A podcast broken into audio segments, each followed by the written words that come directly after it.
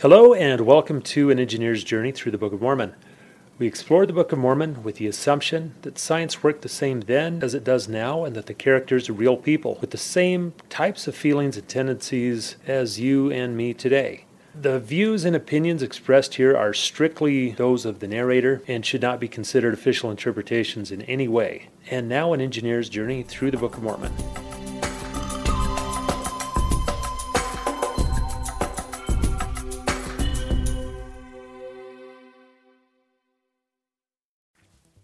Hi, and welcome back. Before he died, King Mosiah took steps to put his affairs in order, and he made some changes that put the Nephite nation on an entirely new course. And Mosiah was only 63 when he died, so maybe he had some sort of premonition of his death.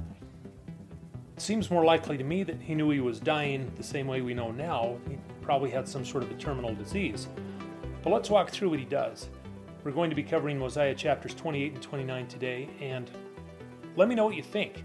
Also, if you haven't subscribed to the channel yet, I would be glad if you did. Likes and comments are also very much appreciated. Normally, when a king dies, one of his sons replaces him on the throne. No muss, no fuss, it's a smooth transition. But King Mosiah's sons had no interest in being king. Instead, they were traveling throughout the land seeking to fix the damage that they had done along with Alma the Younger, which we talked about in the last video. Now, before we go any further, we should answer our last video's trivia question, which was what were the names of King Mosiah's sons? The answer to this is given in chapter 27, which we skipped right over last time. It's when the narrator is talking about the group who accompanied Alma the Younger as he went about teaching the people. Here's verse 34. And four of them were the sons of Mosiah, and their names were Ammon, and Aaron, and Omner, and Himni. These were the names of the sons of Mosiah. It's interesting that he lists Ammon before Aaron because Aaron is the one who, as we'll see in chapter 29, is expected to be the next king. But those are the names of Mosiah's sons Ammon, Aaron, Omner, and Himni, and they play a big role in the first half of the book of Alma. Mosiah 27 ended with Mosiah's newly converted sons preaching with Alma to the people of Zarahemla. Afterward, they, and a few others, went to King Mosiah and asked if they could go to the land of Nephi and preach the gospel to the Lamanites. Their reasoning was that if the Lamanites could hear the gospel, it might cure them of their hatred for the Nephites, and there would be continual peace in the land. And also, they wanted the Lamanites to have an opportunity to repent of their sins and be saved, just as they had been saved. Here's verse 3. Now, they were desirous that salvation should be declared to every creature for they could not bear that any human soul should perish. Yea, even the very thoughts that any soul should endure endless torment did cause them to quake and tremble. Mosiah's sons pled with him for several days. Eventually, they wore him down. And King Mosiah prayed to the Lord Would sending his sons to preach to the Lamanites be a good idea, or would it end in disaster? He received an answer and the Lord said unto Mosiah, Let them go up, for many shall believe on their words, and they shall have eternal life, and I will deliver thy sons out of the hands of the Lamanites. So King Mosiah gave his approval, and his sons departed towards the land of Nephi. Mormon, the narrator, promises that he will eventually tell us about their mission. And he does so beginning in Alma chapter 17. But for now, the narrative stays with the king. With his sons preaching the gospel to the Lamanites, Mosiah had no successor to replace him on the throne. Mosiah was not an old man. He was only 62 years old, but he would live for one more year and die at 63. Mormon does not tell us why he wanted to resolve the issue of finding a successor so quickly. Normally, if you were a 62 year old king, you'd figure you'd have a few years to sort things out. But somehow Mosiah knew that he didn't have much time. As I said above, if life then was like life now, the way you know you're going to die soon is if you have a terminal illness. Maybe he did. So after his sons departed to the land of Nephi, um, Mosiah immediately began putting his affairs in order. Not only was Mosiah the king, but he was the record keeper. He had been entrusted with several sacred records. So his first step in preparing for death was to take the records which he had been keeping and deliver them to Alma the Younger along with the quote interpreters which allowed Mosiah and other seers to translate languages. He instructed Alma to keep a record of the people, as he had done since the days of Nephi, and to hand this history down to another when the time came. This collection of records given to Alma by Mosiah contained the original brass plates, which Nephi took from Laban in Jerusalem. It also included the plates of Nephi, both large and small. In other words, he gave him both the secular and the spiritual records of the people.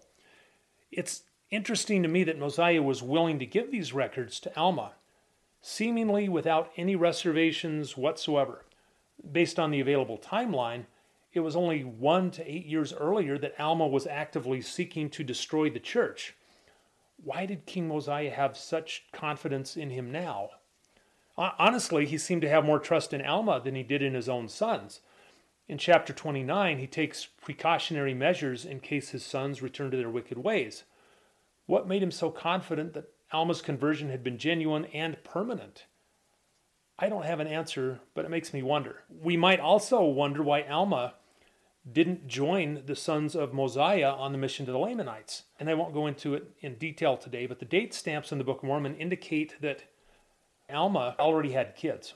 What do I mean by that? Well, his youngest son was in moral trouble not too long after this. And so Alma was a dad with kids, and that's probably why he couldn't go. In addition to the records we talked about a second ago, Mosiah also gave Alma his translation of the 24 gold plates that Limhi's people found while they were searching for the city of Zarahemla. Mosiah translated these plates to satisfy the curiosity of his people. They were, quote, desirous beyond measure to know concerning those people who had been destroyed. He translated them using the interpreters mentioned above. But what are these interpreters? Mormon, the narrator, explains in verse 13 And now he translated them by means of those two stones which were fastened into the two rims of a bow. Now these things were prepared from the beginning and were handed down from generation to generation for the purpose of interpreting languages. And they have been kept and preserved by the hand of the Lord, that he should discover to every creature who should possess the land the iniquities and abominations of his people. And whosoever has these things is called seer, after the manner of old times. When Moroni first told Joseph Smith about the golden plates buried in nearby Cumorah, he told Joseph, quote, that there were two stones in silver bows, and these stones, fastened to a breastplate, constituted what is called the Urim and Thummim, deposited with the plates.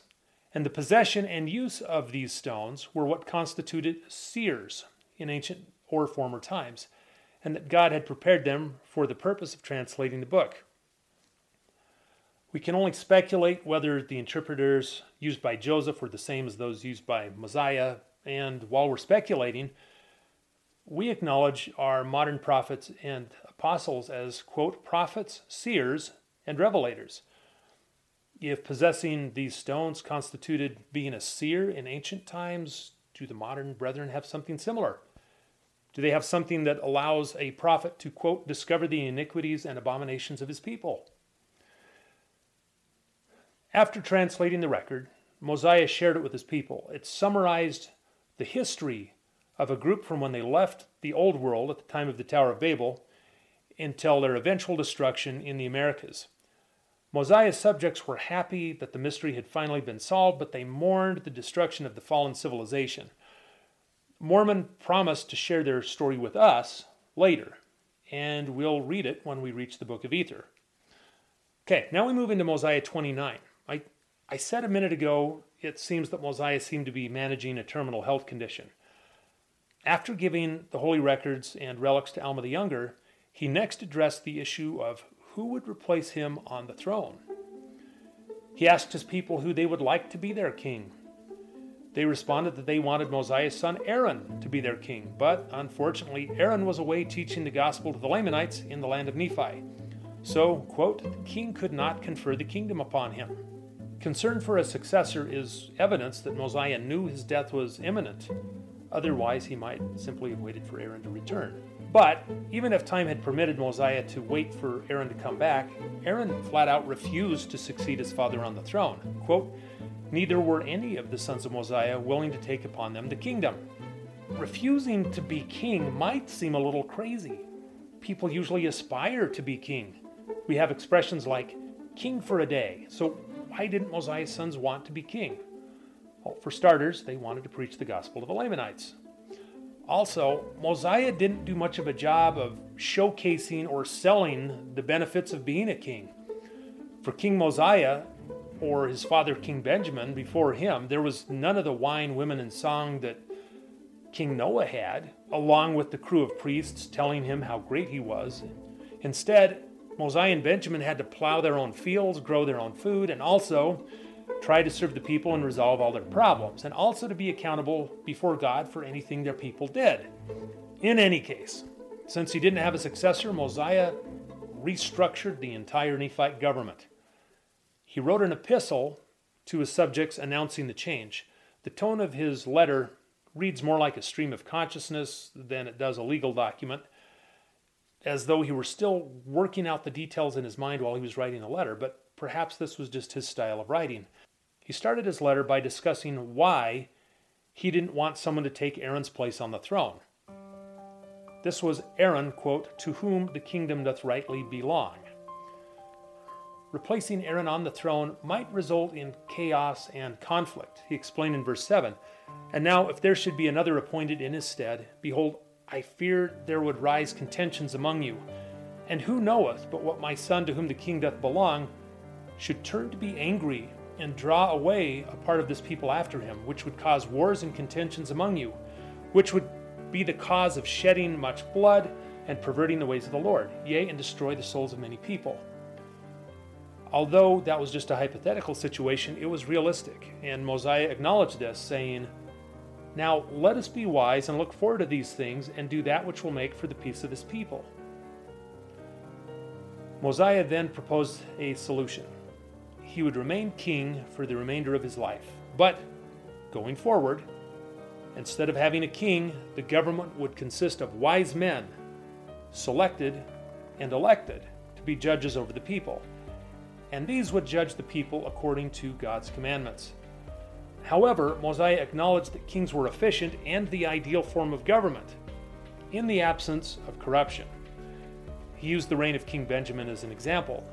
Therefore, if it were possible that you could have just men to be your kings, who would establish the laws of God and judge this people according to the commandments, yea, if you could have men for your kings who would do even as my father Benjamin did for this people, I say unto you, if this could always be the case, then it would be expedient that ye should always have kings to rule over you. But there was no guarantee that kings would always be just, and he presented the disastrous reign of King Noah as an example. Verse 18 Yea, remember King Noah, his wickedness and his abominations, and also the wickedness and abominations of his people. Behold, what great destruction did come upon them, and also because of their iniquities they were brought into bondage. Now, we should pause for a minute to appreciate how big of a change it was to not have a king. For more than 500 years, the Nephites had been ruled by kings. They were probably unaware that other options even existed. When Alma's group broke away from King Noah, they didn't have a king, but they were small enough that they didn't need an official government. So, what kind of system should take the place of having a king? What Mosiah proposed was a system of judges. People would be able to vote leaders into office and remove wicked or incompetent ones. Furthermore, as we will see next time in Alma chapter 1, the Nephite citizens were allowed, or perhaps required, to also ratify the laws used by the judges to govern them. Thus, the laws and the leadership would reflect the collective desires of the people they could have exactly the type of government that they wanted. And this was one of the system's greatest strengths. Mosiah explained in verse 26 Now it is not common that the voice of the people desireth anything contrary to that which is right. But it is common for the lesser part of the people to desire that which is not right. Therefore, this shall ye observe and make it your law, to do your business by the voice of the people. And if the time comes that the voice of the people doth choose iniquity, Then is the time that the judgments of God will come upon you. Yea, and this is the time that he will visit you with great destruction, even as he has hitherto visited this land. Mosiah's people received his letter, approved of his reasoning, and welcomed the new form of government. Although it seems they had a motive that Mosiah's letter did not address. Verse 38 says, They relinquished their desires for a king and became exceedingly anxious that every man should have an equal chance throughout all the land. Yea, and every man expressed a willingness to answer for his own sins. So they were willing to answer for their own sins instead of the king being responsible, but the real reason for the excitement was the first one given in verse 38 that every man should have an equal chance. Mosiah was doing away with royalty. Anyone, even those of low birth or lowly station, could be elected to a government position. The royal family was stepping down. Now, as we'll see in the next episode or two, there were Nephites who already had large followings. But because they didn't believe in God, they had been forced to dissent and be among the Lamanites. Mosiah's policy changes were a double whammy. Not only could these Nephite descendants return and live among their own people, they could bring their followers with them and run for office. But we'll talk about that in our next video. Mosiah's people rejoiced, quote, and they did wax strong in love towards Mosiah. Yea, they did esteem him more than any other man, for they did not look upon him as a tyrant who was seeking for gain, yea, for that lucre which doth corrupt the soul, for he had not exacted riches of them, neither had he delighted in the shedding of blood. But he had established peace in the land, and he had granted unto his people that they should be delivered from all manner of bondage. Therefore they did esteem him, yea, exceedingly beyond measure. Elections were held throughout the land, judges were chosen, with Alma the younger being elected as the first chief judge. He had also been ordained by his father as the high priest of all the land. He exercised righteous judgment, quote, and there was continual peace through the land. Although, as we'll see in the next chapter, the continual peace was not without problems. And then Mosiah died at the age of 63, and Alma, father of Alma the Younger, died at the age of 82. And with Mosiah's death, the reign of kings over the Nephites ended. But although kings were no more, the notions of kings and royal bloodlines seemed pretty deeply ingrained in Nephite thinking. In the book of Alma, we'll see several Nephite factions attempting, unsuccessfully, to throw out the system of judges and put a king back on the throne. Also, although government positions were no longer officially hereditary, we see the sons of judges, high priests, and generals succeeding their fathers more often than not. And what about Alma the Younger? He must have been a remarkable, an incredible individual. Less than a decade after his miraculous conversion, maybe as little as a year afterward, the timestamps are too infrequent for us to know for sure, he was appointed high priest over the church and also elected to be chief judge over the land. To be elected to public office, he must have already been a reasonably popular person. Perhaps his rebellious past wasn't widely known. Mosiah 27:10 says, he did go about secretly with the sons of Mosiah. But on the flip side, although it says his efforts were secret, it says he had been a great hinderment to the church's progress. The next video, and for that matter, the longest book in the Book of Mormon, is about Alma. And it's an incredible ride, so be sure to check it out. Before we go, let's do the trivia question. There are three men in the Book of Mormon who are referred to as antichrists. What are their names? And for bonus points, where do we find them? What are the names of the three antichrists in the Book of Mormon? And we will see you next time.